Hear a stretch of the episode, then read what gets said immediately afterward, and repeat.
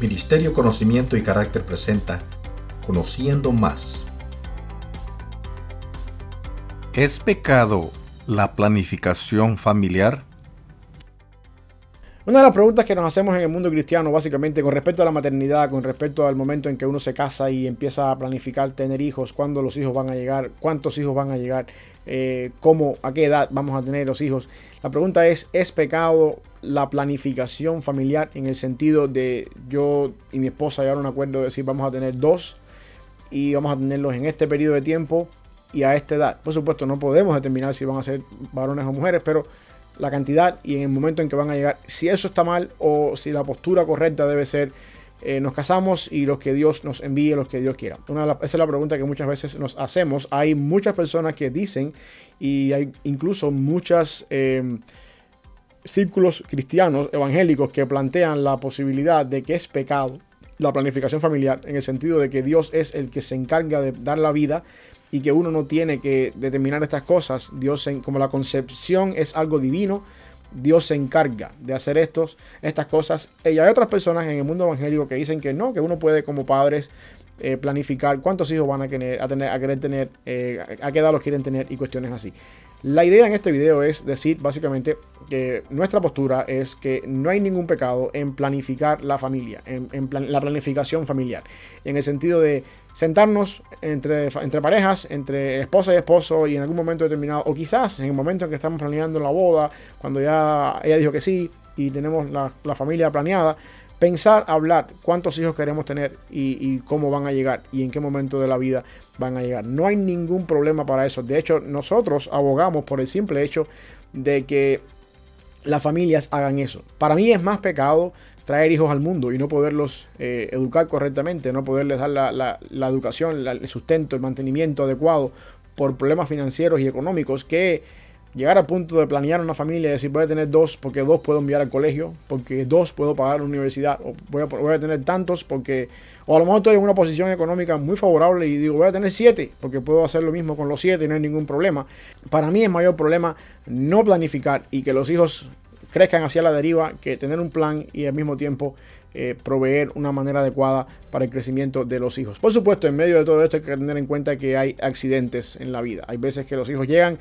no se lo esperaba uno y yo en un momento inapropiado, pero en medio de todo, en un caso, en el mejor caso posible, la planificación es lo que abogamos y es lo que recomendamos que se haga en este sentido. Uno de los pasajes que se usa para no para ir en contra de la planificación está en Génesis 38 y es la historia de Judá y Tamar. La idea es, o la historia va de esta manera, Judá se casa, tiene hijos,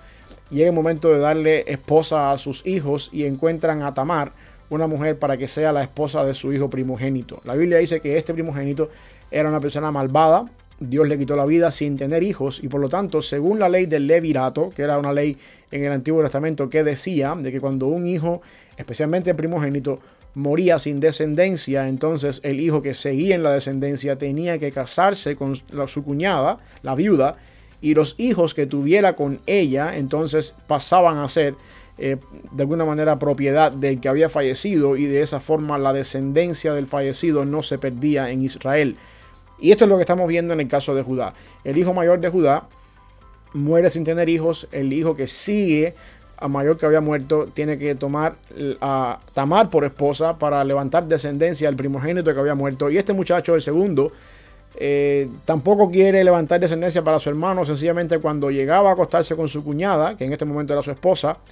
echaba el semen en tierra para no fecundar a su esposa. Y Dios también vio esto como un pecado y mató a este segundo muchacho por el simple hecho de eso. Y Judá entonces tuvo temor en entregarle a su tercer hijo a esta muchacha porque pensaba que el problema lo tenía Tamar. Y aquí es donde viene el problema. muchos pastores, muchas iglesias tergiversan eso de que el segundo hijo de Judá vertía su semen en tierra para no fecundar a su cuñada y veían en eso un pecado y decían que lo normal es la fecundación y por lo tanto de ahí se agarran para decir que los métodos anticonceptivos eh, y toda esta serie de cosas para el control de embarazo son pecado en ese sentido. Yo quiero que entendamos un poquito esto en el concepto bíblico teológico de lo que está pasando acá. Hay dos cosas acá importantes con respecto a esto. Primero,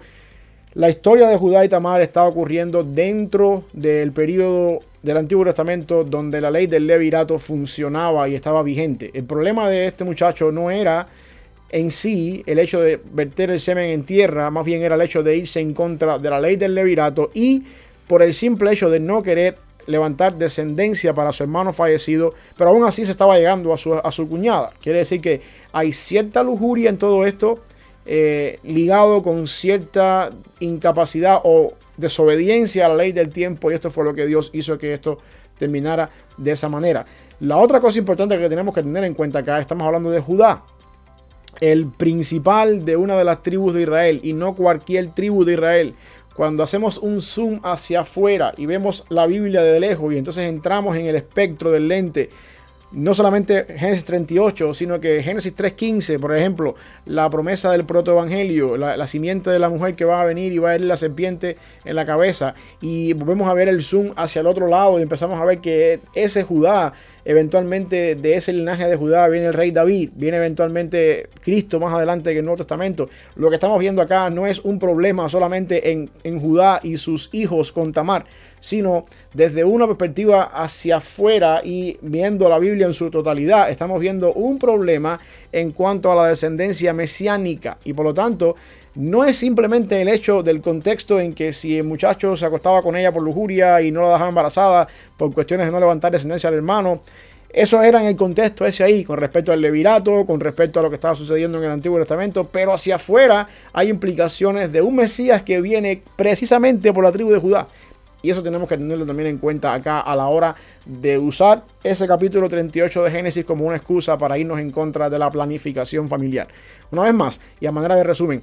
nosotros como cristianos creemos que el concepto de mayordomía, así mismo como uno tiene, maneja un presupuesto, maneja las finanzas en el hogar, maneja su retiro, maneja las cosas, en, las compras en la semana de manera presupuestada, organizada, asimismo creemos también que ese concepto debe aplicarse a la forma en la que queremos idealmente que nuestra familia funcione. ¿Cuántos hijos vamos a tener? ¿Dónde los vamos a enviar? ¿Qué escuela van a ir? ¿Cuánto vamos a guardar para ellos en fondo de emergencia? Eh, si en nuestro contexto, en nuestra ganancia, en la, facilidad económica en la que nos movemos como familia, hasta cuántos podemos llegar. Y de ahí eh, partir de ese momento y poder planificar nuestra familia. Si hay accidentes y si cosas y vienen hijos inesperadamente hablando, no lo esperabas tú, está bien, pero Dios lo planeó de otra manera. Así que el concepto es siempre tener en cuenta que no es ningún pecado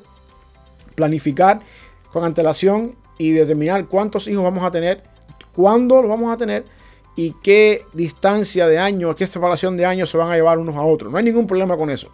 Para mí el problema está en los que Dios me mande y entonces criarlos como si fueran animalitos de bosque salvaje. Ahí hay mayor problema, mayor pecado y una falta de eh, mayordomía y una falta de, de comunicación y quizás una falta de orden y de compromiso dentro de mi hogar.